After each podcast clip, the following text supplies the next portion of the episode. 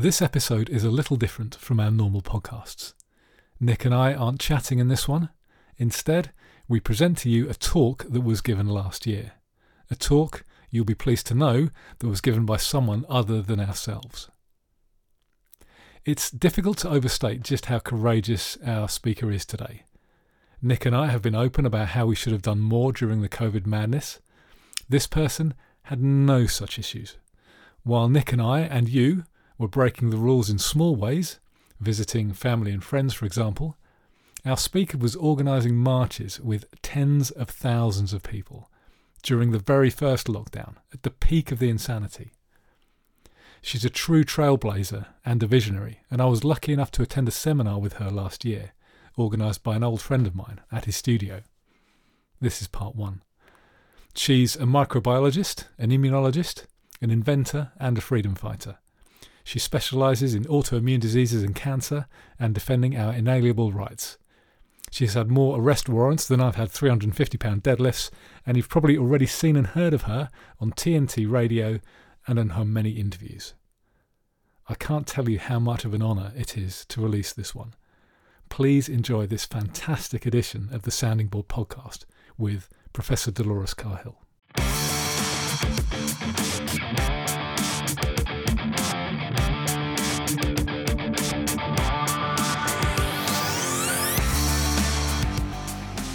Thank you. My name is Dolores, or Josephine D, or Josephine Dolores. Thank you, and thank you all for coming out on Saturday.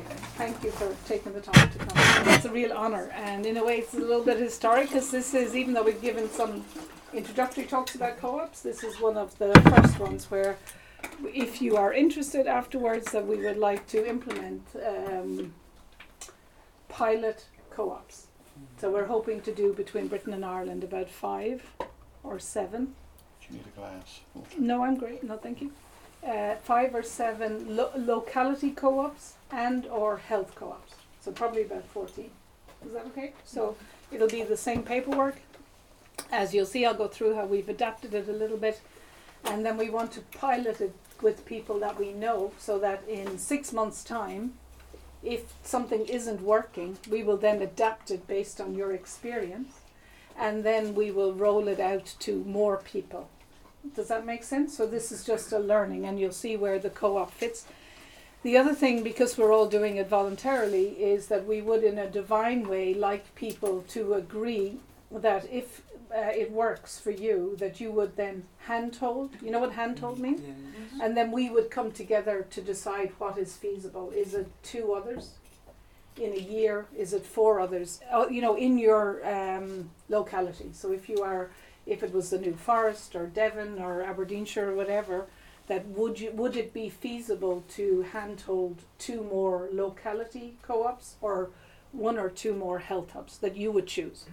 But it's only kind of on a passing it forward way. Does that make sense? No one is going to come back and say. But I suppose what we would like to do, since we're limited, so you'll see the co-ops we're doing is with eight other people in Britain and Ireland, and they are people that we all trust and we're all doing it voluntarily. Um, but we would like to roll it out with people that would be in the spirit that they would also pass it on. Because if we roll it out to the first five and none of them pass it on, it's not going to grow. Do you know what I mean?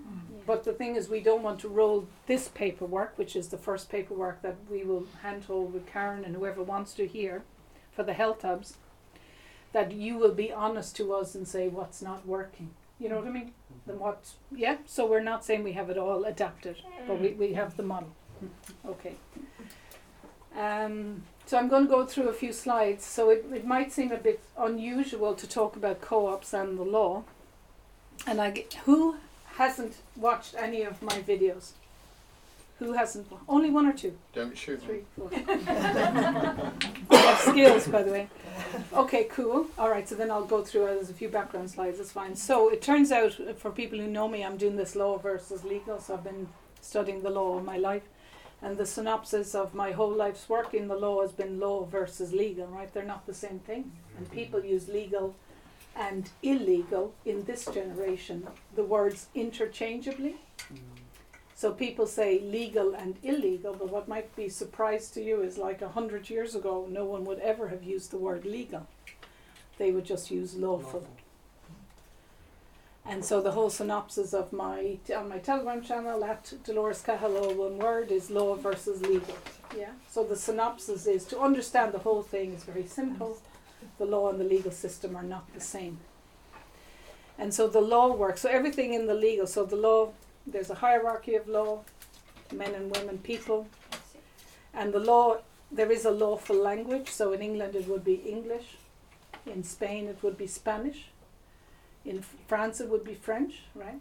Mm-hmm. Uh, the law applies to men and women. The lo- it applies in the lawful language, so we'll say English. It would be Gaeilge, Irish, and English in Ireland, and it applies to men and women who are alive. And then the legal system is actually like the level of your county council, you know, like McDonald's that make rules when you're in their property. Mm-hmm. And the legal system applies only to businesses only to businesses, yeah? So something that's not alive, the legal system. And there's a special language which is a foreign language. And the language of the legal system is legalese. And then how do you know you're dealing with a business called a corporation is it has like Mr. Smith, Miss Cahill. But that has the lowest jurisdiction of all, the legal title. Yeah? So what they've been doing, and this whole process works over hundreds of years, that they do. It's a generational thing. Now it sounds bizarre, and I can go into it, but that they just do it insidiously over generations, uh, so that people don't really notice.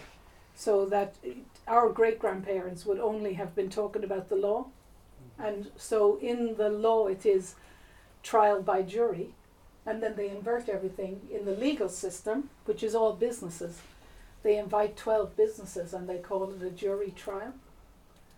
So 12 businesses, Mr. Smith, Miss Cahill, go in to the legal system that has no jurisdiction. It's like McDonald's private court. And they do business with each other, but they can only do business with things that are not alive. so the words in legalese for the legal system is person and citizen. So that describes businesses that are not alive. So why the clinical trials haven't been stopped is they are inviting businesses to get injections. But it's uh, like the phys- the doctor would be Miss Jones, to- you know, injecting or inviting Mr. Smith to have an injection, and then if Mr. Smith, as the business, ceases trading within 15 minutes, because Mr. Smith was never alive, then there's nobody has, you know, it was never alive. So therefore, the clinical trials only apply to the legal title of the businesses, Miss Smith or Mr. Jones. Yeah. So what they've done is kind of superimpose the legal system on the law. So they use it's lawful trial by jury of living men and women, and then in the legal system it's jury trial. So it's malfeasance, which is a criminal offence to dress up as police, and in the legal system it's misfeasance. Now, one of the Jenga things for them is, and I call it, it's like holding a hot potato or a baby, you know, right? So, and this is, and then I'll go into the main talk just to explain, but just for people who are not really aware, it's good to kind of have an overview.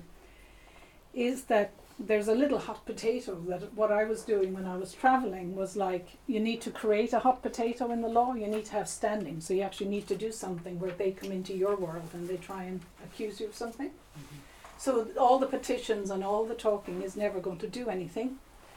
In the law, to men and women, you have to actually be affected by something, you know, privately. So they have to come into your world. So, for example, if you were a woman who was pregnant, then you would have standing if the woman paid as a nurse says, we, you cannot have your first baby in this building unless you take a vaccine, mm. then that woman would have standing in law, whereas I wouldn't have. Do you get it?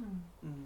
So you can only really push back. And then in the law, what is divine, because we're all connected, you just need one man or woman to have standing to challenge the whole thing, whatever it is.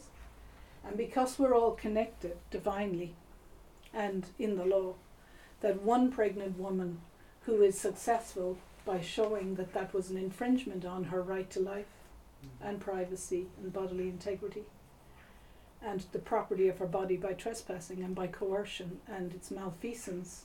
Yeah, it's a criminal offence to coerce somebody into a, a medical treatment or to deny them a medical treatment by risking their life to force them into another one to get a, a life saving treatment.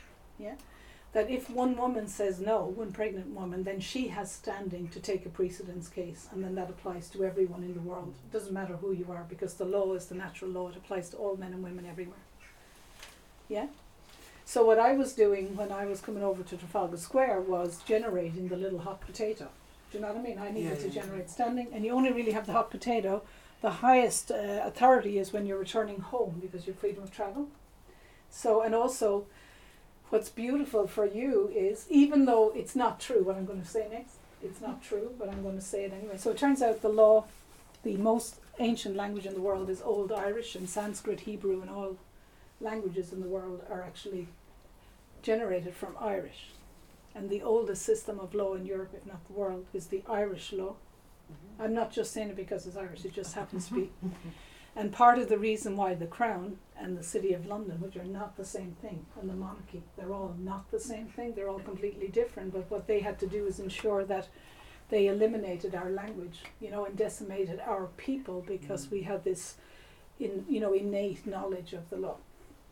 So but so what's happened now is in the world because of the 60 Commonwealth uh, countries that are associated with England, that if you generate a precedence in England, it has in their world and in the law higher, you know, it sets a precedence immediately for the Commonwealth countries, right? But also everywhere. So partly why we are rolling out the trial by jury in England is that if we get a, one lawful trial by jury around freedom of travel, like the 15 minute ghettos cities in Oxford or Canterbury, we just need to be get one over the line. That will set a precedence for every man and woman in the world that a piece of paper cannot infringe on your right to travel for anything climate change, monkeypox, COVID 24, or whatever. Do you get it? Mm-hmm. Yeah. So one of the reasons why we came up with co-ops is that I did the whole thing knowing that we would need a trial by jury. So in 2020, and then if you want to organize nations with people, so in the natural law, which is different to the common law, you have to have a system of justice for each nation, just one system. You can't have it that someone says, I'm going to hold a common law court, you know, and I'm not dissing anything about the common law, I'm just saying it's a difference. Okay, does that make sense? Because otherwise, you're almost like an ad hoc group. So if I don't like you, and I instigate a common law court, and it's not really fair, mm. then it's almost like you know what you would do if you were trying to take the system down. You get it? You know what I mean? So what what we have to do is to set up a system of trial by jury within the whole nation. Mm. So then I was thinking, because I came over, the same group of people that helped, we all worked together in 2020. We're all still together and we trust each other. Many of them would know a lot about the Magna Carta and the Constitution. And so I came over because we we're now, you know, we've more advanced to say I wanted to do a lawful trial by jury. I held workshops in January and in February, March. And I brought initially about 12 people together and then 30 people. Many of them are household names to say, can we pitch the trial by jury in the natural law? And it was like four or five days discussion. And they all said yes, you know, which was amazing right? It was really amazing. It's very important. And so the thing about the natural law is it applies in Brazil, in Nigeria, in Hawaii, in Greenland. It's the same as the indigenous peoples of the world everywhere. Yeah. So the thing about the natural law is it's above all written documents, all constitution. And it turns out the trial by jury sits in the natural law of men and women. And the entire law is act in honour, do no harm and that men and women so that's our obligation to society everywhere in the world is just act in honor do no harm and that men and women everywhere all of us have an inalienable right that can never be taken away it's with us for every second that we're alive from conception until we breathe our last breath of the right to life, travel, speech, property, and privacy. And that's the law. That's the entire law. And it turns out that covers everything, every interaction you'll ever have. And the, um, the men and women who we pay as police and justices and coroners and civil servants, they have an obligation to defend our right to life, travel, speech, property, and privacy. And if you're paid as police or a Supreme Court justice or a local justice, judge, whatever, your job is to protect our right to travel. So, your right to life, you can imagine that's important, but your right to travel and speech in the law are the same level. So, you, you know, them passing a piece of paper to infringe on your right to travel is the same as passing a piece of paper to say you can go around and murder people. Do you get it? Mm. Taking away your right to life is the exact same in the law as taking away your right to free speech and your right to travel. And the reason why, you know, pilgrims in the past would say everywhere, they would often go on a journey, right, to China or to Italy or whatever.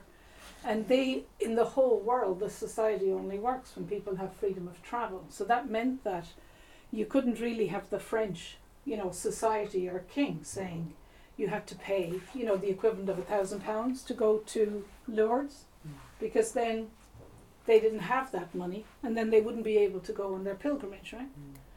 Yeah, so that's where it comes from. Now, just in case any of you are thinking, your right to work and your right to go on holidays can be monitored, right? We're talking about freedom of travel. You know what I mean? We, we can get into the weeds about oh, if you want to work somewhere, or how do you how does it work, right? Okay, so do you get it? The whole law, the whole law is act in honor, do no harm, and that you have an inalienable right to life, travel, speech, property, and privacy. So there are a few very powerful words in the law. Um, they're like wish, well, intention, wish, trespass. So the law really, so part of the thing as well in a right to life is your right to, so if you have a right to life, then anyone dressed in a white coat, if they're going to inject you or give you a treatment, the liability in law rests on them. If they're going to recommend something to you, it has to be less harm than good, because in the law they have to do no harm or in medicine first do no harm, but it comes from the law. And they hold the liability that whatever they recommend to you, it has to do less harm than good. Less harm than good, right? And then if they're going to recommend something, they have to give you full, free, and informed consent. Yeah, they have to tell you what they're going to do, that's full. And then informed means they have to tell you the risks right? But the thing is, right, they have an absolute obligation to do that, right? Full, free. Free means they can't coerce you, and informed consent. Now, if you're paid as a medical practitioner and you give something that's known to be more harmful than good, and that patient has injuries or dies, the criminal and financial and professional liability rests with the man or woman who did the injection. Absolutely in law. And just in case you don't know, I've been lecturing for twenty, you know, for years. Like I'm a professor for twenty years, but I did clinical trial research, and any research involving men and women, you have to know the law, right? So I, I knew the law because we, my company, we did twenty thousand men and women in clinical trials, um, and I used to take the responsibility for the clinical trials, yeah which means that if anybody died on the trials, it would have been my responsibility, right? Now that means that the responsibility is at the level of murder, right? If you start a clinical trial and somebody dies in a clinical trial, the death is in law and statistically decided it's on the clinical trial, and because you have a that man or woman had the right to life, and you can't go around murdering people you would stop the clinical trial, and it, it didn't happen. But if we were in a process, then I would be liable. Whoever takes responsibility, right? So you can see that what they're trying to do is invert the whole thing, right? So normally, and there has been even up to a decade ago, where less than ten people in the world died, even on a vaccine clinical trial, and the whole thing was stopped. right? Mm-hmm. Now, what they're trying to do in the last generation is to make it seem like it's hopeless and also to miseducate people for a hundred years so that nobody knows the law. literally, that anybody who actually knows the law in university, they're taught the wrong thing. They're taught that, oh, you have immunity from prosecution, you enroll the Mr. Smith, Miss Jones name, which is the corporation, and that's okay. And then that you start not autographing things. Yeah. So when I, what I was doing in Trafalgar Square then was generating the hot potato. And well, also I had an absolute obligation in the law to tell about adverse events, because if you know something, so say if you are a policeman or you are a soldier, and you know that they are going to murder civilians in a village, in the law you have an absolute obligation to prevent murder. Yeah? And then in the law, it says you are liable for your actions and your omissions. That's a maxim of law. And another maxim of law is no man or woman is above the law. So if I didn't do my duty in the law to travel to make people aware that the vaccine that was going to be rolled out a year later uh, contained an mRNA technology where in 20 years there was zero approval of any mRNA vaccine anywhere in the world because of the deaths of babies, children, animals for every single one, right? Not one. And they were planning an mRNA vaccination. Then, if I didn't go and say that, I would actually hold the liability in law, and someone could come to me and say, "You you should have known, you knew, or you should have known," and then I would hold the liability, and then they could literally prosecute me for not doing my duty, right? So what they did was absolutely the wrong thing. So I had a duty in law to travel, to organise Trafalgar Square, to get the message out as much as I could.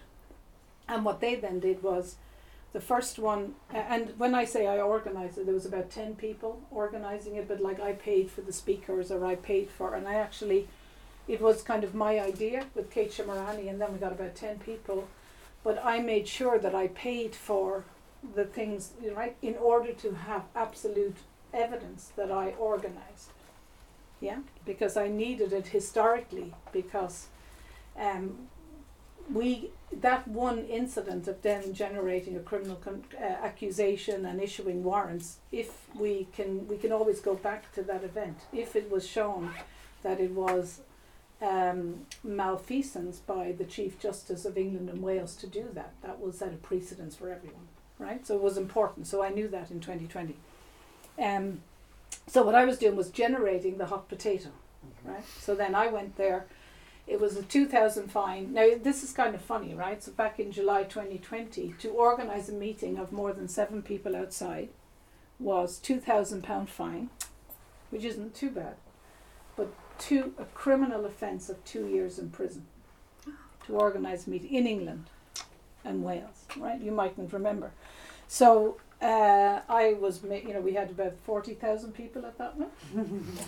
yeah. And then the next month we had another one. So Boris Johnson, I was already over, and anyone who was here would know that the boys in blue were like I used to walk, and then the boys in blue would walk, and I'd stop, and it was good crack, right? So the next month, um, when we were organising the August one, a month later, August 2020. Now these were the biggest rallies in the world, right? Um, it Boris Johnson it to ten thousand fine for organising a meeting of 30 people outside in the summertime and 10 years in prison.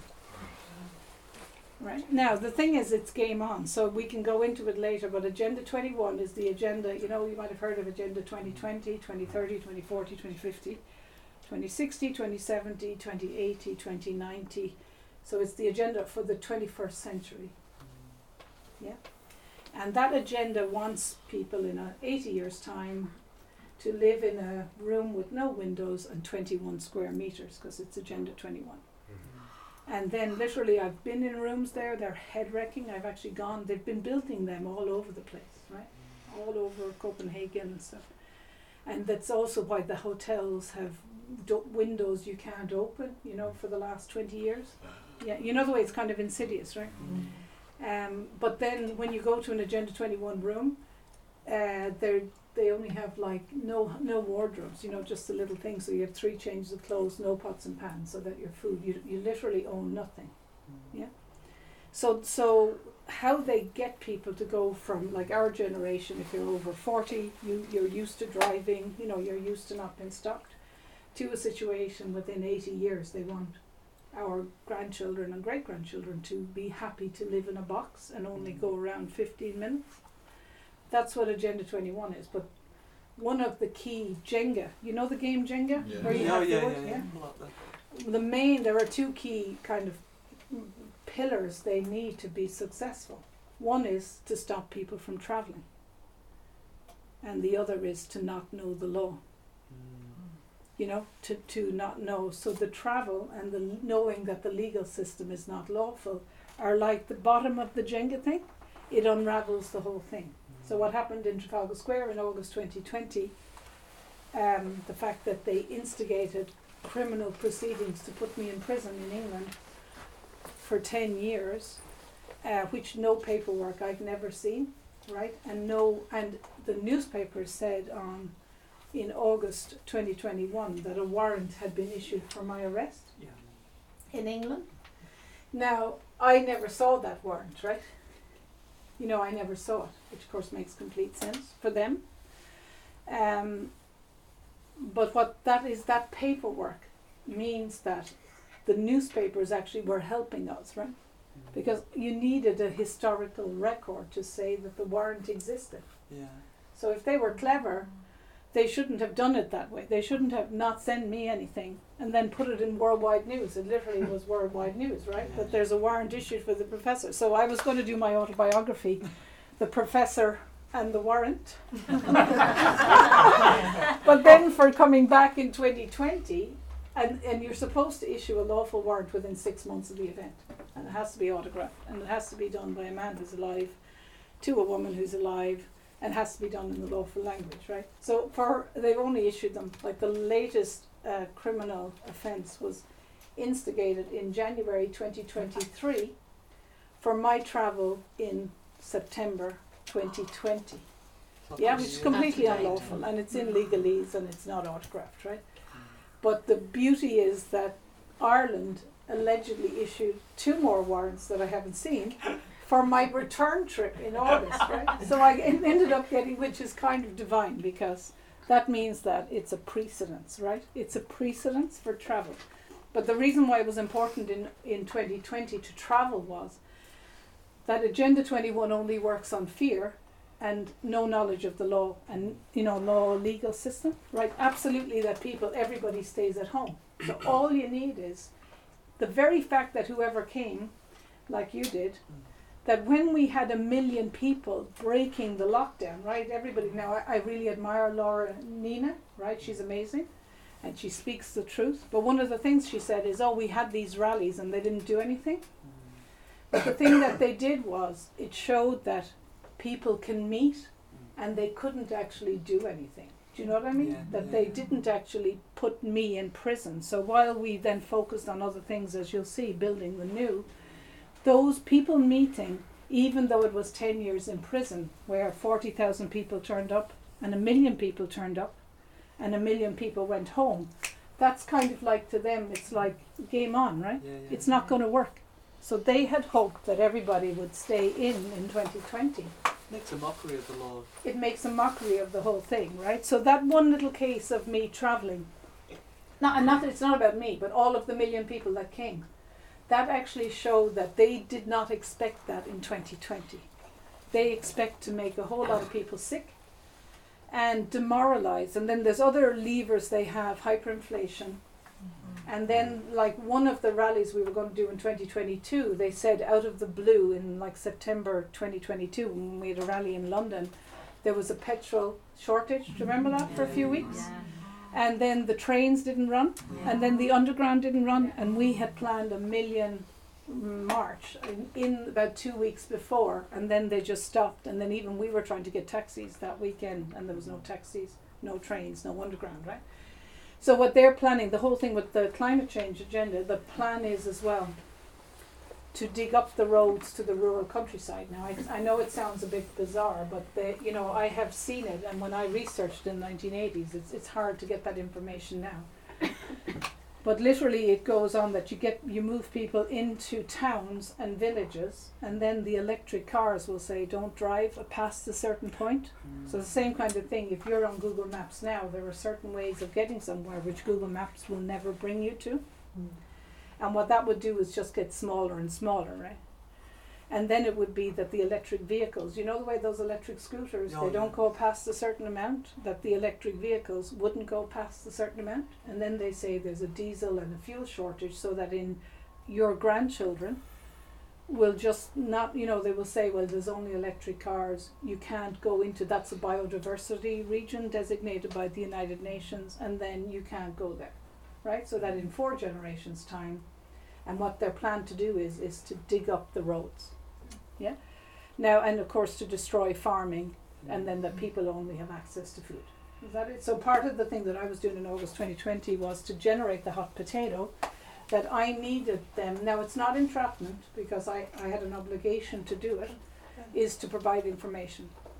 So what they ended up doing then is doing the warrants, and then they then are liable because what they're saying is to travel is a criminal offence. And then the little hot potato is because the people in the courts, lawful courts and police, their only role is to act in honour and do no harm and to oversee if somebody is dishonourable in their contracts or goes around murdering someone, that they then come in, right? Mm-hmm. You know, in the law, and then the trial by jury would kick in. Um, and they have to protect our right to life, travel, speech, property, and privacy, right? So if you're dressed up as police, your absolute, your only job is to defend and protect, let's say, our right to travel. So for them to issue proceedings and accuse someone to say you must go to prison for 10 years, the hot potato then for them is every man and woman to be paid in a role as judge, police, um, members of parliament, the monarch, right, since no one is above the law, is the crime of malfeasance, which is 20 years in prison for them. Do you get? So all you need is one person, and why England is so important is that because of the Commonwealth and your history, and the world looks at you, that if the precedence is done in one example in a trial by jury around freedom of travel, mm. or the 15 minute cities, or a coroner in the death cert, the world knows that England and English law is very significant, and immediately it, it resonates in the 60 Commonwealth countries. And that's why, you know, the co ops. So when we then came to do the co ops, I said, okay, so everybody agreed January, February, March that they would pitch the trial by jury in the natural law. So there would be one trial by jury system in England, Scotland, Wales, or Britain. And of course, it's not up to me, an Irish woman, to tell you, right? It's your, it's your system. And Edward Fitzgerald, who was one of the key people, he wrote a book. I don't know if any of you have read it, Smoke and Mirrors. Yeah. Yeah. So partly, like we are involved in this in islands around the world, in other continents. We're in touch with the Inuits, the Sami people, right? So every nation has its own history of, like in Scandinavia, they call it the ting. So of course, if the Scandinavian people were going to have a trial by jury system, they would use their words, right? Mm. And I think it's in the Inuits. I can't remember, but in order to be a convener, you have to be over sixty-five or something, right? So the thing is, it's not up to me. So whatever nation, if you have, so what Edward Fitzgerald did was he wrote Smoke and Mirrors to say what the history was and gave all the names for the trial by jury. It used to be done in England on 10 families. Yeah? So each family then might be 20, 30 people, so you'd be talking about two or three hundred or in a radius. Does that make sense? So it's not up to me. But the main thing about trial by jury is that it has to be on a nationwide system. So then I was thinking, how can you get tens of thousands of people together without us taking any names? You know what I mean? It's a dilemma. Because what you don't want to do in the initial period where the men and women volunteering are 1% of the population, that you're generating something that the powers that be use that information to then target the 1%. Yeah? So what I came up with is that we would then do co-ops. So that's a dual system, right? The the co-op system was developed in Ireland initially and in Tipperary. Um, but it's centuries old, right? So you would have known that farmers who were producing butter would, you know, hundreds of years ago would have a farmers co-op, right, or an employees co-op, or a shipbuilders co-op, right? Does that remember? Yeah. So the beauty of the co-op is, is the co-ops actually are set up in the law, whereas a legal company is set up in the legal system. But the co-ops are actually based in law. Now the reason why that is is they were set up a few hundred years ago when there was no legal system really. You know what I mean? The legal system was there, but all farmers had a no trespass sign, or they would just say to somebody, "You can't trespass." Right. So everybody was operating in the law about 150 years ago. So the co-ops mean what operating in the law just means is that men and women are, you know, the co-op is a structure where you can be a living man or woman, right? Whereas in the legal system, uh, you can only be a legal entity, which is Mr. Smith. Okay. Have I lost you? No. Did you get it? No.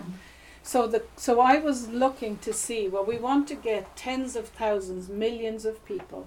So this system applies everywhere. So the paperwork that we've done, it's in English, but it, it can you can use it. Say if you were in Greenland or you're in Brazil or in your Nigeria or you're in New Zealand, right? Because the natural law is above everything. So the idea is that we will we have now adapted the there is cooperative paperwork and actually, we have to give credit to Chris Coverdale, who has done like 15 years amazing work. Um, and he, when I did the first meeting in January, I asked would he come because he had just done a Richard Vobes interview and he came straight away. Um, and he, he gave us the paperwork, yeah? So it turns out the paperwork for co ops is the same all over the world, yeah? It's very simple and you are a member. So imagine uh, membership in the law is to is like if you're in a golf club, you would know our gym. Do you remember people were traveling to gyms were able to travel Oh, yeah. in the lockdown? Yeah. Now the reason is that if you are a member of anything, an association, or a PMA, a private members association, or a golf club, for people who didn't really know what they were doing, they could just say, I'm a golf club member, I'm travelling to play golf, and then the boys in blue, which is what I call the people dressed up as mm-hmm. police, yeah, they can't do anything because they know they're actually the boys in blue, all of them, with their little Masonic, you know, the colours of the Rothschilds are blue and yellow, mm-hmm. hence COVID 19 and uh, Ukraine. Mm-hmm. And then the other one is the checkbook for the tiles on the Masonic floors. You know the boys that are here? Yeah. So you have boys in black. But just they are just agents, but they are the lowest of the low, right? The lowest of the low, or they have no jurisdiction. So I don't know if you have a small, like it would be like, um, I don't know, whatever, some delivery like FedEx or something. It would be like that they are agents of a company that you have no knowledge of, right? You know, Lego. Let's call them agents of Lego as a cor- as a business. yeah, but they're dressed up. Um, they're dressed up as agents, right? But they're dressed up, and you think they are lawful police, but they're actually agents of, let's say, Lego. Yeah? Does that make sense? So when, when men or women are driving, he's taking a photograph now. Look professorly. Um, This is your gig, your I know, I'm looking. Thank you. That's Oh, timer now. perfect. That's fine. Three, two. Uh, I'm joking. It just says, oh, you know what? I always forget to take a photograph, and then it's like we leave a place. It's only the back of your heads or whatever, right? So that um, it's like there was nobody there. um, okay. So, so when you're saying I'm a, I'm going to, a member of a golf club, people don't really know. But in a way, if you set up a co-op or a health co-op, and if there's any other lockdown for any reason, hmm. and you or your 90-year-old grandmother, you don't know, need to know the law at all. You just say, they just say, I'm a member of the Cambridgeshire Co-op, hmm. and I, I, you know, that's all you have to say, and that's like kryptonite, right, to the hmm. boys in blue, because what you don't know is it's law versus legal. Just by saying I'm a member, of a co-op or a member of a gym, right? Is a membership is a living man or woman. And then if once you say I'm a living man or woman, even if you don't say it, you just say I'm a member of the golf club. They know. Oh, that's a, a member applies to man or woman, and then they have a right to travel, so they just let you go, right? So the part of the thing of doing a co-op is if you can get co-op, and if you get people to be members, whatever you decide, right? You know, one pound a year or whatever. And if there is another lockdown, you just give everybody, just tell them I'm a member of the co-op, and I'm going to a meeting or I'm going to a farmer, and the lockdown will be broken, right? Now I know that sounds really simple, but that's really all it takes. Everybody will join. Exactly. So the thing about the co-ops, we'll go into it, is that we will do the paperwork. We're going to hold the hands of maybe five or seven co-ops as an area and five or seven health hubs, and mainly it's me going around to do the paperwork. And then if the if it works and you you enroll a hundred people or whatever, then it's your co-op, right? It's entirely your co-op, and I we have really nothing to do with it, and we certainly don't want to know the names. And if you decide to now, generally, if you're a member, you would pay something as an exchange, but you can do it in cash. So you can do one pound, and you give it to you, and you can have a tin box, and each member has a pound for a year, or you have three pounds or whatever, right? But then you, they're your members. It's your co-op. You can decide to do nothing or whatever you want, right? It's very important for me that it's your co-op.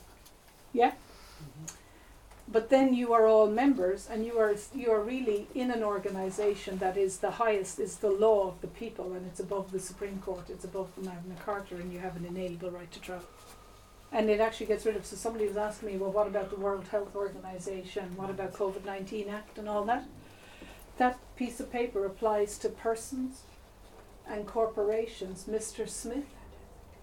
So you can kind of think of that now. I don't want to really say toilet paper, but you know what I mean. So say if uh, Lego, if Lego, you know, said that men had to wear red jackets every Wednesday, you know, and then men with little black checkerboard things came up to you as agents of Lego and said, "I'm sorry, you're not wearing a red coat. I'm going to invite you into Lego, and we're going to ask you to volunteer to come in, and then w- you are going to pay us two hundred pounds."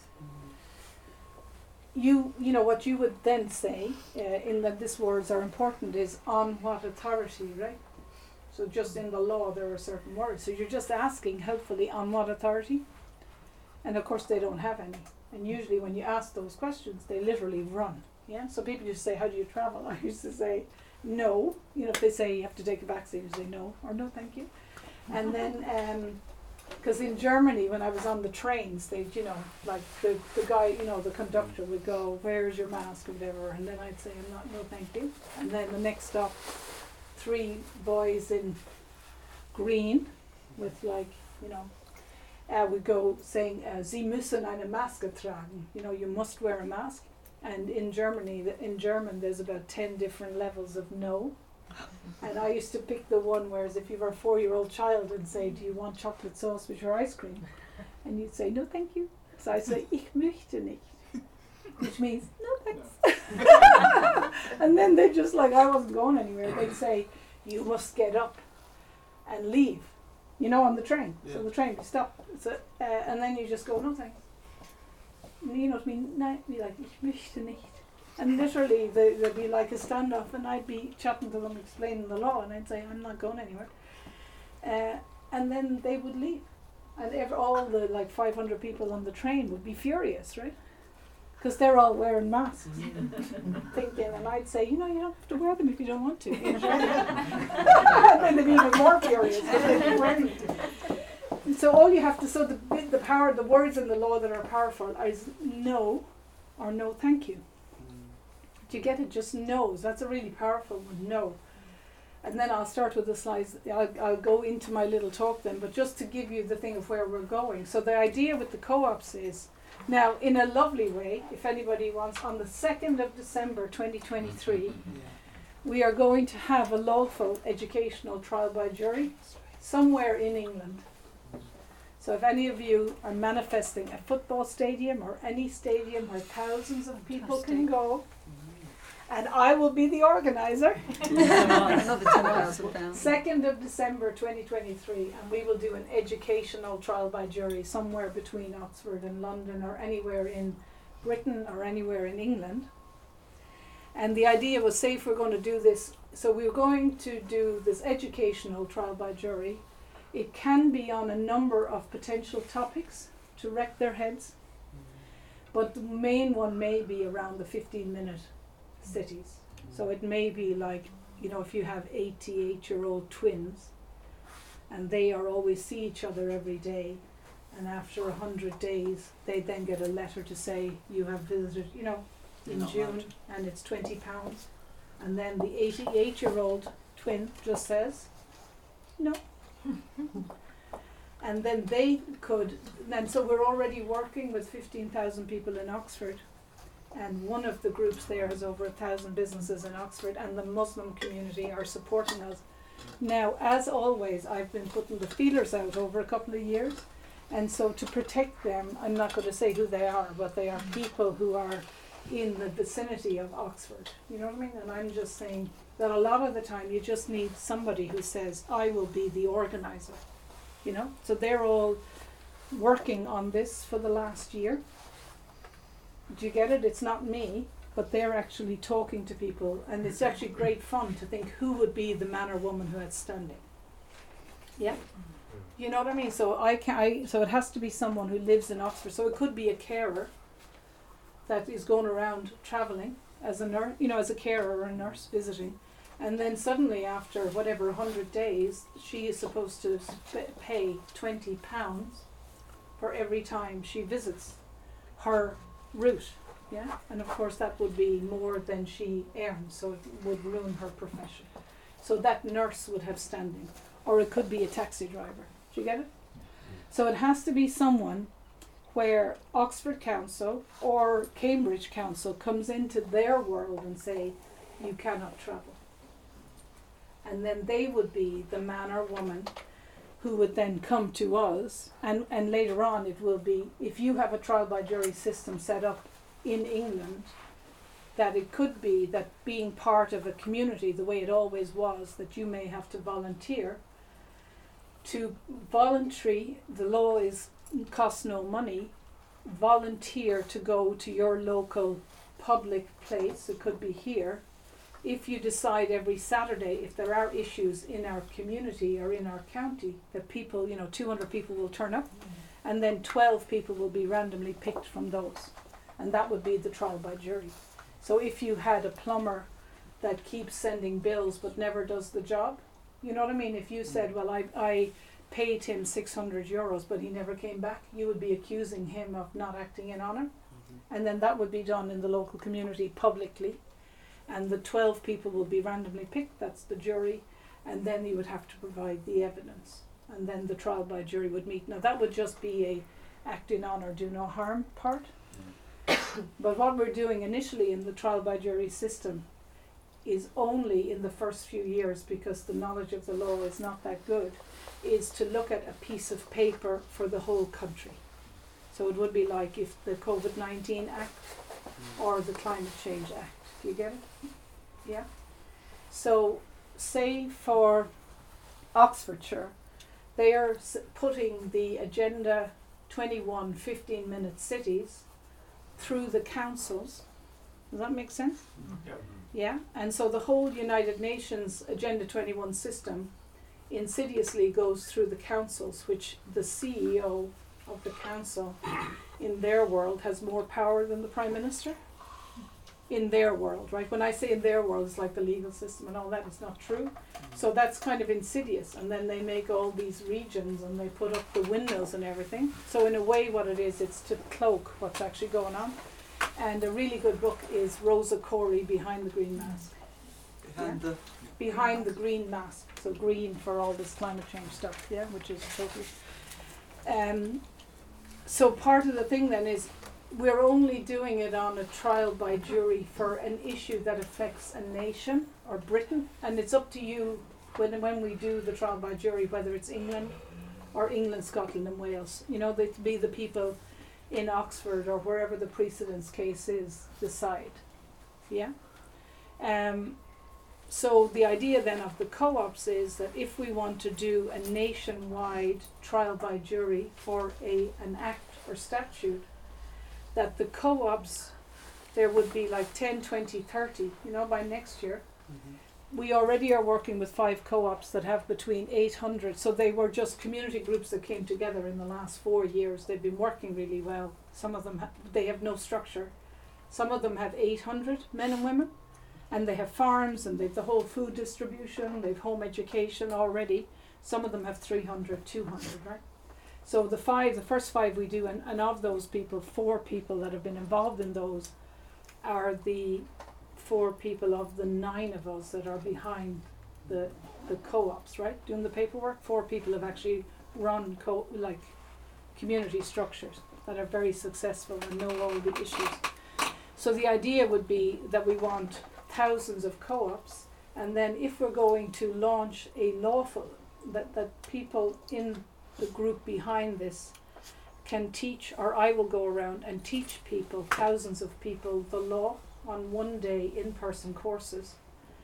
Um, and then in six months' time, or we can then, or in whenever, you know, by January, February, March, that we can have a lawful trial by jury process where someone who, if they do try and lock down the country again from October, which they're talking about, that then we can decide, you can decide as a country what is the precedence, you know, that within the co-ops Mhm. that you would then be trained and then you'd have maybe 40,000 people in co-ops and your communities trained in lawful trial by jury and then if we're putting a call out for a, a real precedence case that maybe 5,000 people would turn up Yeah. and then the 12 would be randomly picked and then it would be a public event it would be live streamed and the discussion would be if somebody said like a taxi driver i'm not going to pay the fine we would write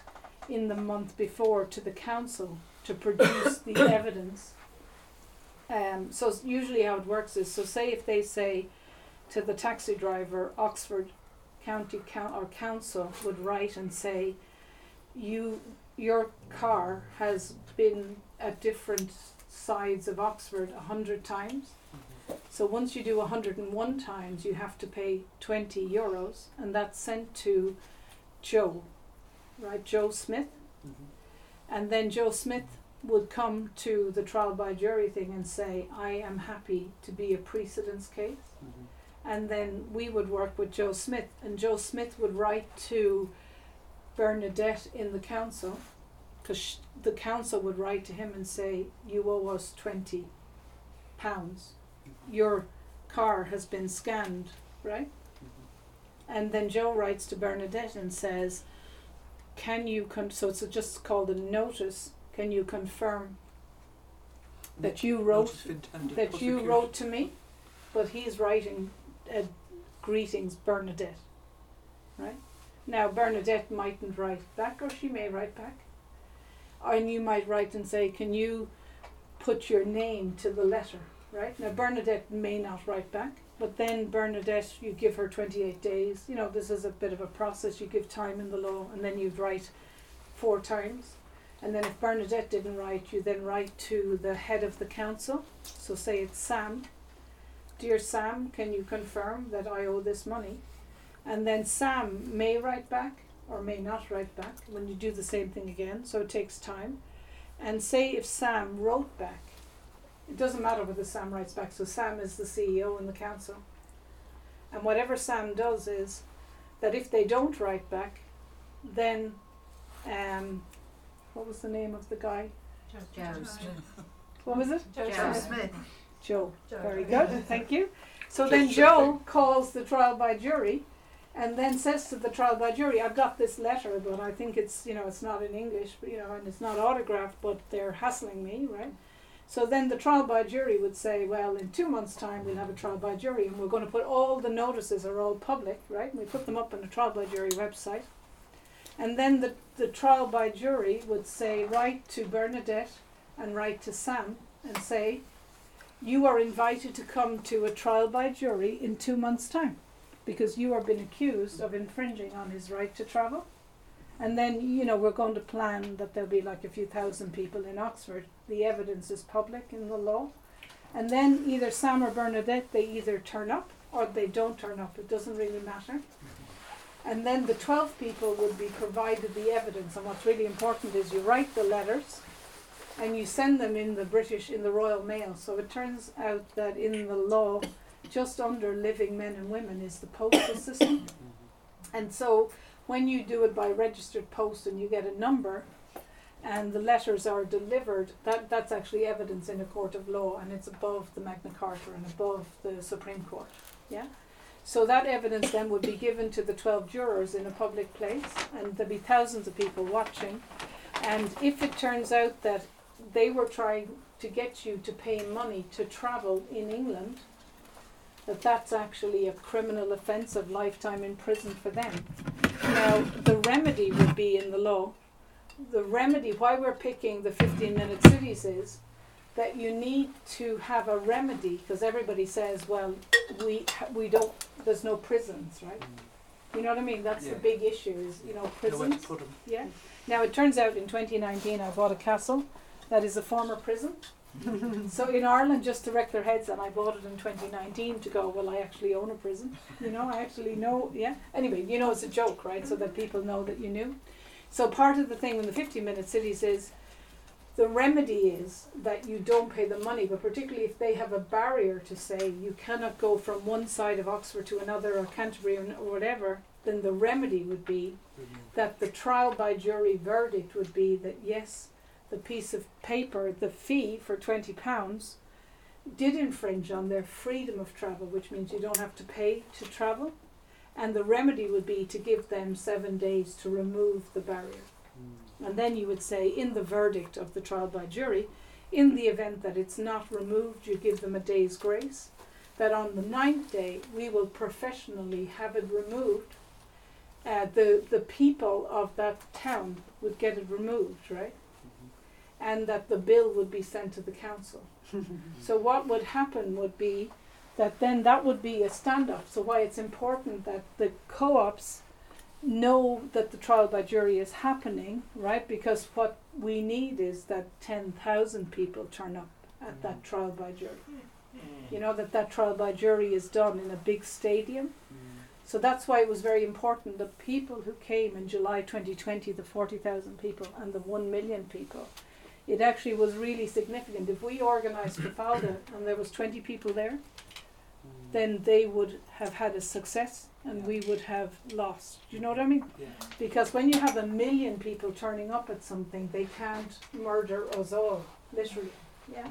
So part of the thing why the whole co-op is, is to run the trial by jury. Now I'm not saying the co-ops are the right way to do localities, and they're in the law and they're really flexible. Yeah, they're an ideal thing for the law, and if the health hubs will be using the exact same paperwork. So it turns out if you set up a health hub as a co-op, it's the exact same paperwork. It's only eight pages. You know what I mean? It's not a big deal, but it just means if you're a member of a co-op and you read the thing, it's the exact same paperwork um, to be a local community of Devon or Cornwall co-op or whatever you want, right? Brackley co-op or whatever. So it means that if you're a member of a health hub or you're a member of a local community health hub, you know you're, you know how the system works mm-hmm. and it'll be the same paperwork everywhere. So the idea is that all the co-ops can then, if we want to communicate that we're going to instigate a trial by jury, that we will put it up on a website, right? And that the co-ops will just tell each other, oh, there's a trial by jury, and that we will communicate. But nobody, I don't need to know the names of people. It's just a, a win-win type thing. Is that okay? Yeah, Yeah. Dolores, with your um, taxi example, Yes. right, and you've got the remedy that uh, can go to the council and get them to remove, you know, Yes. right. Um, at the same time, haven't they broken the privacy? And the remedy for the privacy is to take down all of those that's- cameras. Very good. Yes. Yes. So the thing is, what we're going, it's exactly right. So the thing is, I was thinking about two days ago. So literally, I wake up every day and every week thinking, how can I wreck their heads? Right? That's literally what the hell. So then I thought, well, you know what? Now, of course, the people in Oxford um, and the Oxford Twenty One has been set up, and I went to a meeting in January, February, where there was already 400 people around the 50 minute cities in Oxford, not, not organised by me, right? So they literally have Oxford 21, mm. and all the businesses have got together, nothing to do with me. So, what I was thinking to wreck their heads for the educational event on the 2nd of December, that you could actually have like 10 options of what the educational event would be about. And then it could be up to the people who turn up to vote. So then you could say coroners and unlawful fraudulent death certs. Or you could say exposing young boys and girls to abusive pornography in the education system. Uh, or you could say the 5G, you know, they're more harm than good, you know, invasion of your privacy. So, in, so this was just a head wrecking thing that you as a community and one of the things I was thinking of is that we could actually roll it out to young people, you know, as an educational event. We could actually have it for young people as well to do a trial by jury with the consent of their mothers and fathers.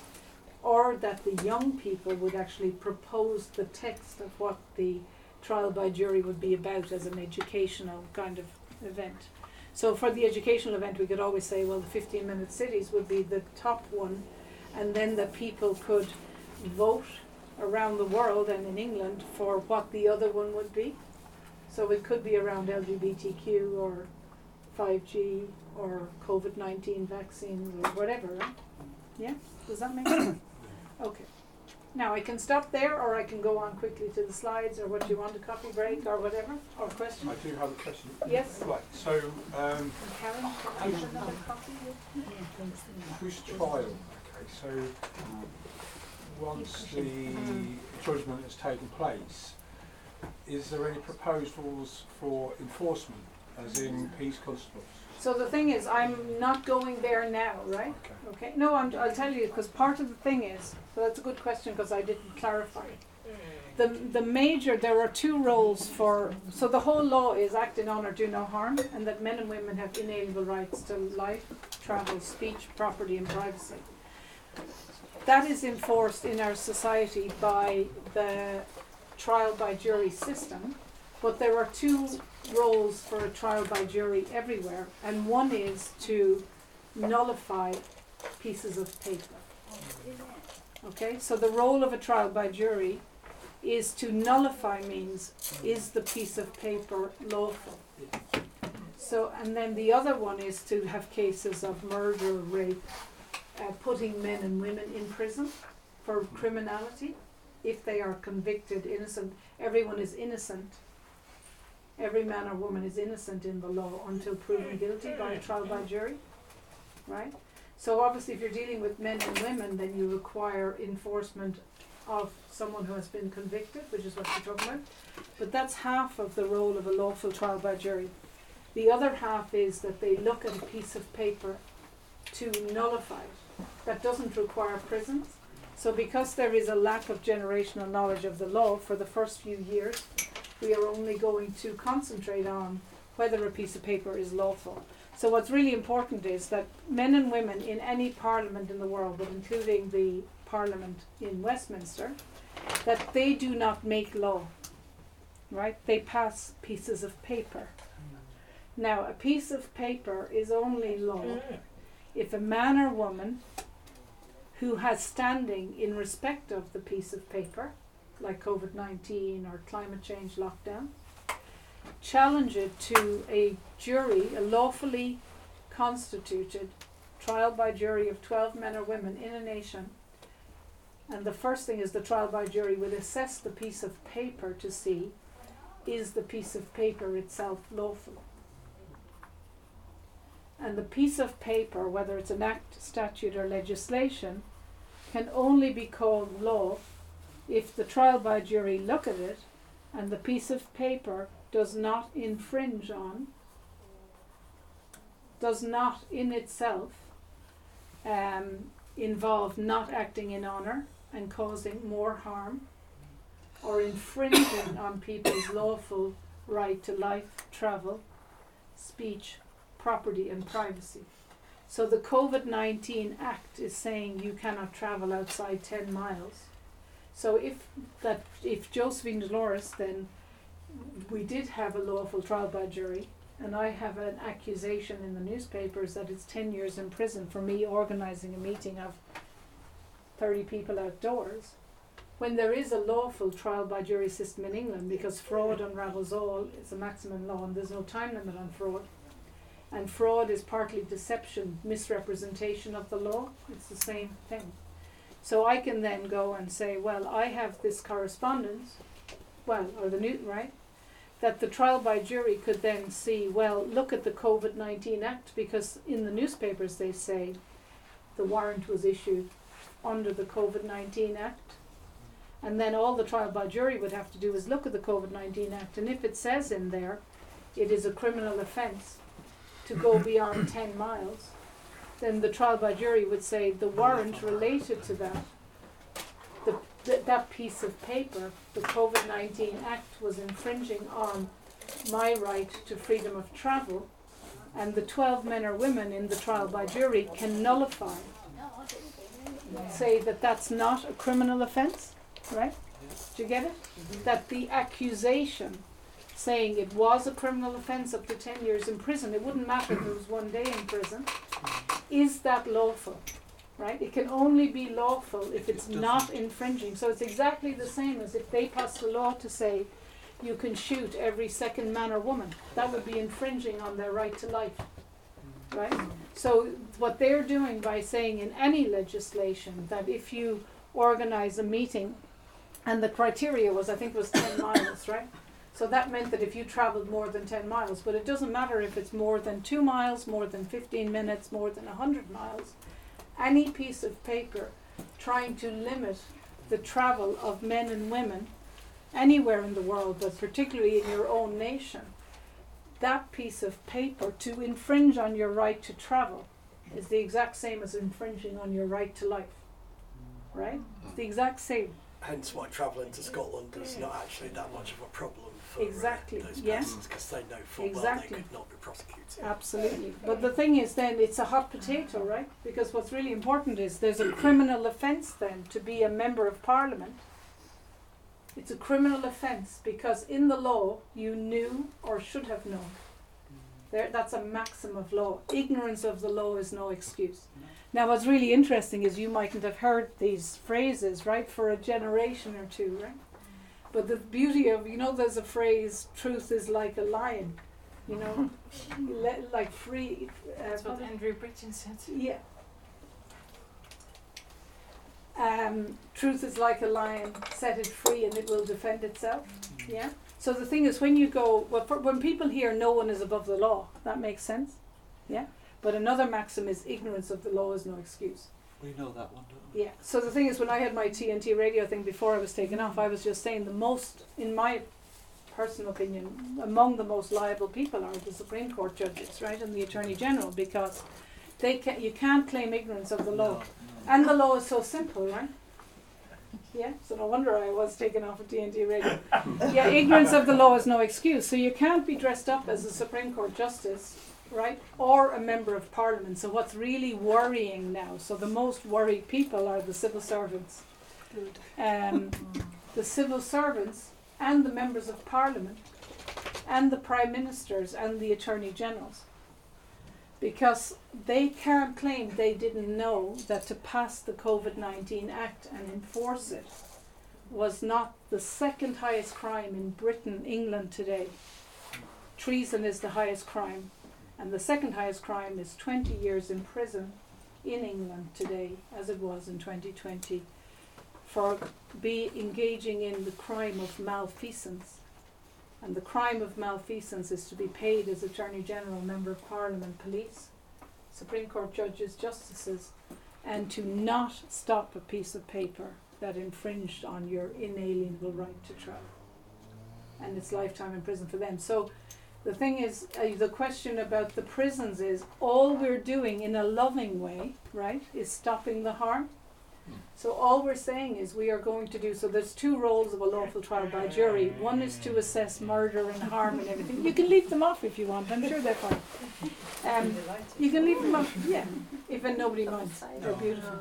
And so the thing is, right, all the thing people are thinking you need prisons, and obviously I was one of the first people trained on the Guardians 300, and they trained, we trained, Mixed trained 90 of us.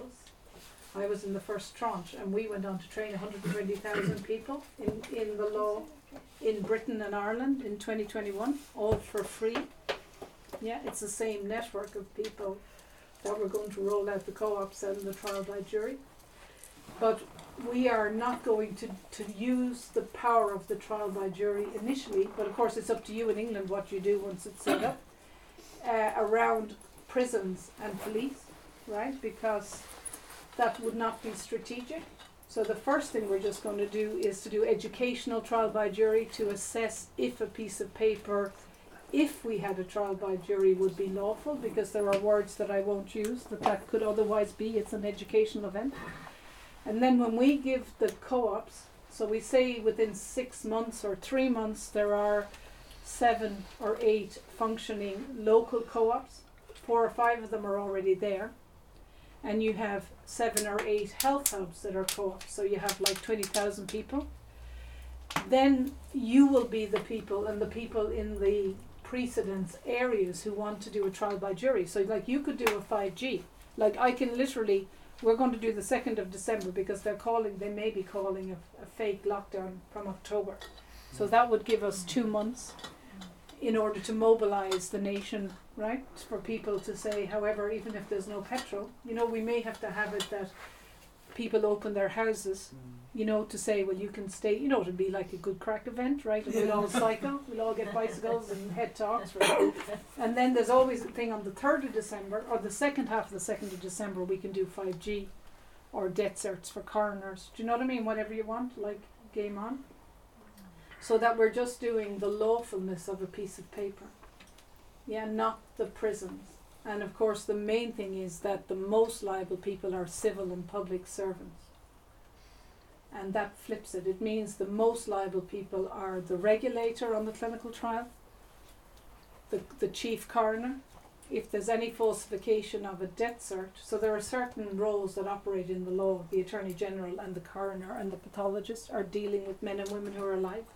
So if you don't write adverse event from a vaccine, as a coroner, when they drop dead within minutes or mm. hours, then that information would mean the clinical trial must be stopped. Mm. And if they falsified and say COVID 19 or cancer or a heart attack, that individual coroner holds the liability for all future deaths.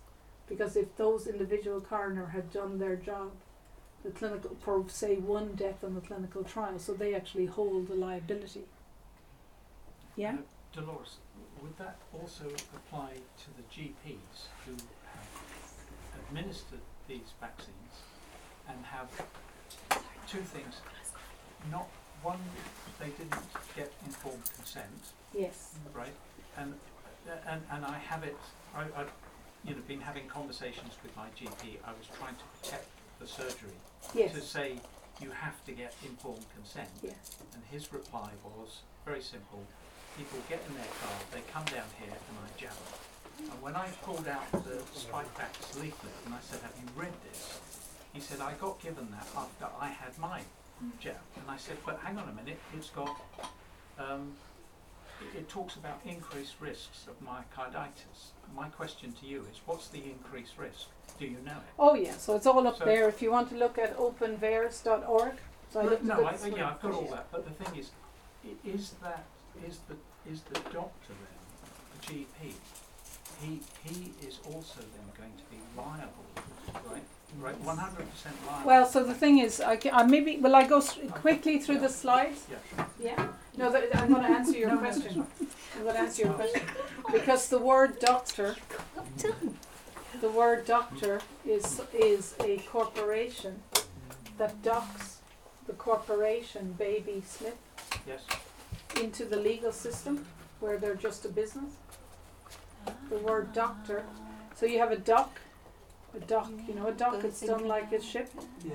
Yeah. So in the law, like very simple things, the men and women are all the same, right? No one is above the law. What's very it's really uh, kind of sad in a way if you go into a room once you know what I'm going to say very quickly in the slides is that in a lawful trial by jury, the 12 men and women are at the same level. It's really important, right? No one is above the law. We're all equal.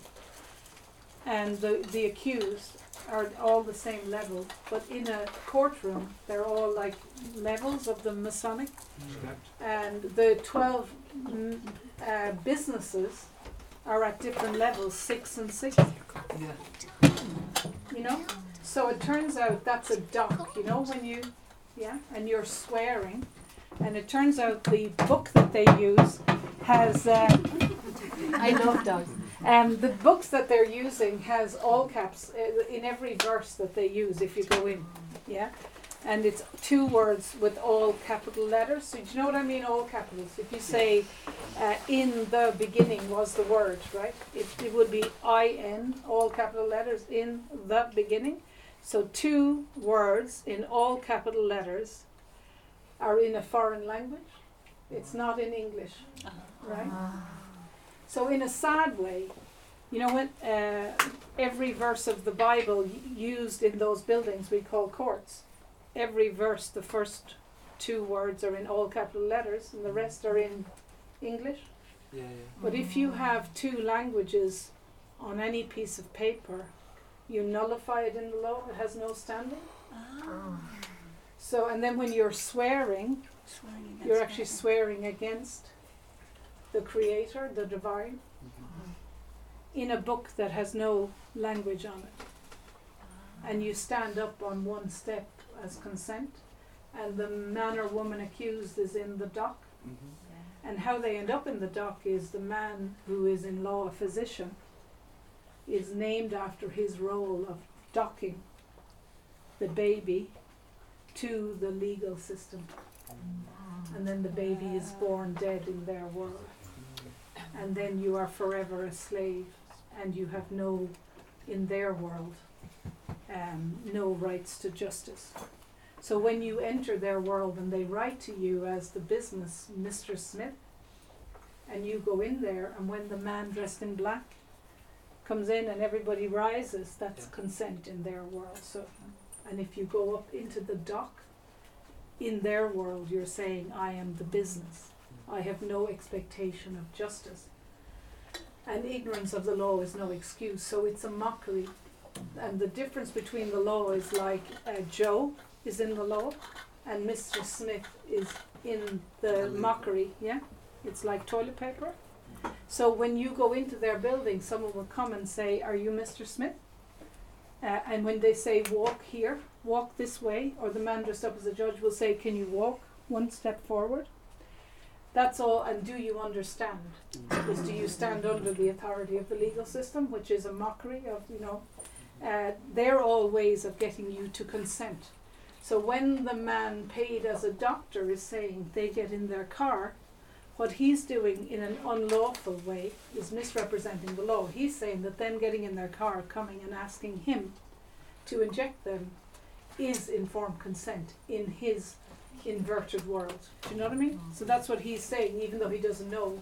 Does that answer your question? But it turns out a doctor is a business, a, a corporation, and the corporation can only deal with other businesses called Mr. Smith, Miss Jones, and the name for those is person and citizen. And what unravels the whole thing is that the parliament that we have used to uh, make laws that apply to men and women, but if you look at all the legislation for hundreds of years, you will see that it applies to persons and citizens. Right now, this is the same as the World Health Organization. It's really empowering. The person or citizen would be Miss Cahill. Yeah. Now, there's a simple system. I'm going to be doing a co-op called Custodean co-op, and part of the thing, the there is a, an easy way to own your property in law, which I would recommend that that freedom fighters, particularly like Karen and a few people, do right, which I have done. So you can actually very simply, but to put you, your boys and girls, your sons and daughters, particularly if they're in the education system, into the law. When it's not a 10 minute conversation, but it's about the same amount of time as getting a driver's license. Do you get it?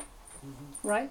So one of the things that I will be doing Custodean co-op, and partly the there was like a nurse that came from Scandinavia, and we did a few meetings in Ireland last week, and she has six hundred nurses that would not inject people, right, without informed consent, and they all lost their jobs, which is pretty much like a health system, right? Now, what I'm going to offer is for Custodean co-op is that the men and women, particularly whistleblowers and physicians, if they are members of Custodean co-op, for as long as I'm alive and for as long as it's feasible, if they want, I can substitute myself instead of them. Right? So the reason why the health hubs are important is the whole lockdown and Agenda 21 will only work if men and women do not get vitamin C and do not get vitamin D and do not get zinc, right? You know what I mean? Do not get treatment. So why we are rolling out the health hubs is that we what what's happening up to now, and I am in Ireland, the PHA, you know, the People's Health Alliance. I'm president of the World Doctors Alliance that I co-founded with 140 uh, professionals with us. Right, I'm president of the World Freedom Alliance. We're in every country now, but um, and I'm supporting the World Council for Health. Right, so I'm in, kind of in touch with everyone. But it turns out, as of now, without this, and I did ring everybody before I did this, right, and I rang them like a month ago saying have you got this sorted? Has anyone in the world got it sorted? Right? And what, what I mean by sorted is that the health hubs that are providing prevention and treatment, or just even vitamin D or information, right, about nutritious food, is there any backup plan for if they target one physician or one osteopath or one nurse or one care home owner and they bring a hundred boys in black or blue there and they video it right? And they come and unlawfully detain or arrest the nurse and the, and the physiotherapist, right? There is no backup plan in the world as of now, right? So we're four years on, mm-hmm. 7,000 million people in the world, and there's nobody helping the nurses and doctors who lost their jobs and their incomes if they decide to go into care homes to help people, right? So partly what the health hub is about is that if you have a health hub and you are a hundred people and you know a little bit about the law, and we may have it that if the lockdown is called, we don't know when, right? But in their agenda, they're all in, so there has to be a climate change lockdown or a monkeypox lockdown, right? There has to be one because they don't, they are all, they're all in. It's like the anyway. So then, if we have it that the the first seven health hubs, if there's a lockdown, that they keep going, right? But everybody in their community are have do the one day training about the law, which we will offer in the next few months. Then, if none of the other health hubs are open or health, you know, we like put it out that all the GPs even don't practice, and then there's only one health hub or two. Then, if they want to, they have to come in and arrest those people. It's a bit like me, you know what I mean? You're taking them on. Mm. Now, the way it would work is, and I'd be very happy to sleep in a sleeping bag in the health hub, right? Mm. Do you know what I mean? Like, this is a strategy thing. You just say to people, there mightn't be a health service for two weeks. Do you know what I mean? It's fine if there's a lockdown. And then we all, like, gather around one health hub. So if that health hub keeps open for two weeks, and then we publicize it, there's two things. If the boys in black and blue don't come in, then the other health hubs can open. And if the boys in blue do come in, I could be an honorary member of that co op. And I could say, well, if your uh, physician is Tom, that Tom and I have an arrangement that if the General Medical Council and the boys in black and blue are going to go after Tom, that I will be substituting for Tom. You know, that, that Tom would say, she's my lawful advocate, or we would just have it that I would volunteer that they would take me instead of Tom. Do you get it? And then the boys in checkered black and white have a little problem. It's a bit like Trafalgar Square. They either unlawfully detain me, and then we already instigate a trial by jury, right? Do you get it? Like this year, a real one. or we video the conversation and you know the 100 people there was about a thousand robocop guys in trafalgar square right? Now they didn't touch me but i took them on. I told them who i was yeah. They didn't take me on in the day. So say the health hub stays open and they don't challenge the first health hub then the other seven or eight open up the next week mm-hmm. and then the world is watching the eight health hubs. Now if they don't come after the eight health hubs and those eight health hubs become financially very successful. Because we want you to be financially successful because in the karmic way you should be right? So we're now going into that we have to move our purchasing power. So you'd be saying if i want to have a health professional i will support the brave health professionals that are actually risking their lives right? You know? So then if if the, the eight health hubs are not no boys in blue then the lockdown is broken as regards the health hubs. And then the health centres around the world or around Britain can just open. And if they start challenging, you know, somebody that isn't a health hub in the law, then we can all protect them. Do you get it? Mm-hmm. And that's the same thing. They have to really do the lockdown before Christmas if they're going to do a lockdown this year. So we've already planned the trial by jury on the 2nd of December 2023 now, if there is a real lockdown, we can always do a precedence that someone is arrested, you know, in November, and then the trial by jury would actually be around the documentation for someone in England traveling to see their grandmother, you know, mm-hmm. and that the trial by jury may turn from an educational event to an actual lawful trial by jury, and then we get the word out and have 10,000 people and then it would be game on, and I will be the one paying for whatever it is. You know what I mean? And then we will be challenging the lockdown. And if they uh, unlawfully detain me, right, which they could do, the my co-organizer is Mick Stott, who set up the Guardians 300. Now he's the main guy who trained 120,000 people, and he's a veteran and the veterans stood down, you know, with the ten because they wanted to respect it. But what we could do, and I'm not speaking for the veterans, but there is at least 120,000 people in Britain and Ireland. we would then be putting the word out that we need people who know the law to go to the 2nd of December event, even if I'm unlawfully detained somewhere, you know, and Mick and around Mick we have like a whole thousands of people that if anything happens mixed up, we will then activate the, that the events would go ahead. And also, in a way, we might want to inspire that every community gets together and watches it live or has their own trial by jury event, you know, within the communities to just kind of break the lockdown. So that's the general plan. Does that sound like good fun? And then the last thing is that I already said in 2020 that I was going to identify as a man and I got in, and that's just to like game on because they were saying, well, we'll issue a warrant. Um, you know, just because like obviously if you're a little puddy duddy professor, the idea of a warrant would be so terrible. But then I'm like, I'll see your warrant and I'll raise you. I'll identify as a man. So I got in touch. I kind of did it before to the prison network because a lot of them I've been in touch with for a long time. I was a scout leader for 15 years and I, I was working in very poor areas and I'm kind of fairly well connected. Um, and they said, "Don't worry, Dolores. You know we won't rape you. We look after you," which was good. I, and that was good. Um, and then they then immediately came back and said, "Don't worry, Dolores. Within twenty, you'll only be with us for like a day." And I said, "Okay, why is that?" And they said, "Well, the next day, we're all going to identify as women." and I said, "Brilliant, right? They really got it." And I think part of the reason why, and I'm literally going to do it, right? So it would mean that they, so Mountjoy is one of the big, you know, tough male prisons, because mine would be a criminal conviction for 10 years, right? I would be, have like one of the longest prison sentences if, I, if they were to do it. And they have to kind of do the same thing for the next one, 10 years in prison. But I'm also saying I'm going to raise an army, and every minute I'm in there, I'll be teaching them how to read and teaching them the law and converting all their property. Right? to read.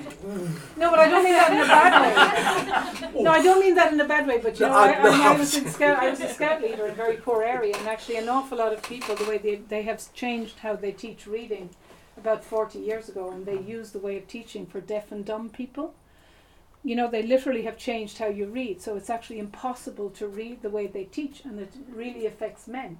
And it means they can't read, and then they're diagnosed as dyslexic and told they're not clever, right?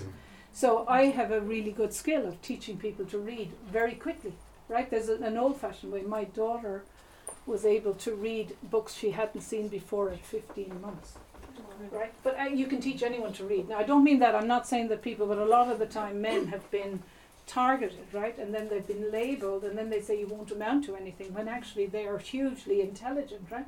So part of the thing of unlocking it is you can teach people how to teach other people to read, right? You know, if you can't read, it actually removes a whole lot of knowledge. So I'm not saying that in a, you know, but but the other th- the other thing is then is that you can, you know, um, tell men how important they are, right? And actually train them to be peace constables or to know the law and to be leaders in their community, to be grandfathers or whatever. Um, but so the thing is, I was going to raise, not raise an army, but raise an army of men that would know the law and be very powerful, but also if they are going to defend the, the you know, only obviously defend and be lawful, that if their property is secure, you know, the information that I have, then a lot of the time they take children of whistleblowers and men who are speak out about paedophilia. But if you can put your boys and girls in the law, um, they can't do that, right? So, so the thing is, I was going to then they were going to they would have to call then Mountjoy the women's prison, you know what I mean? Because all the men would be women, and then I'd be stuck in some prison as the Can't only deny their man. right to identify. can you? And then what I said is, if I was meeting whoever in England or Ireland, the guy over the prison, the warden guy or whatever, I would, if he said, "But you're not a wim- woman," I would say, "Are you anti-Semitic?" and then the other thing is, if I was in prison, I would be the only one, like in Ireland, having spoken out as a professor. I'd be the only man or woman in prison, and like it would wreck heads. Even though I'm censored since 2021, people would be going, "Well, that doesn't make any sense because she spoke out, and now she's in prison for 10 years." That would kind of awaken a lot of people. But if I was identified as a man, all the people under 30, if they put me in the women's prison, all the people, you know, in America and around the world, all the young people would be going, this is outrageous. She's identified as a man. They should be putting her in the male prison. and then, so part of the thing is if they do arrest me before the 2nd of December 2023, if you do hear that I've identified as a man, You should identify as a hobnob. exactly. And so I think the whole reason why they haven't actually gone through with any of the arrests, they're like going, holy shit. so will we take a break there? Would you want, or go, yeah?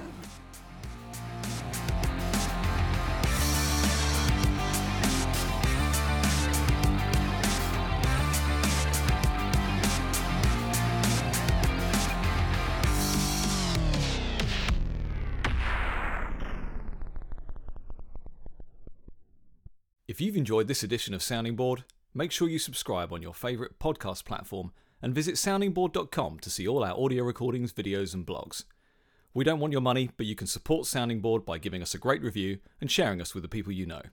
If you have an idea for a topic of conversation, why not join us in our Telegram channel at t.me forward slash sounding board. See you next time.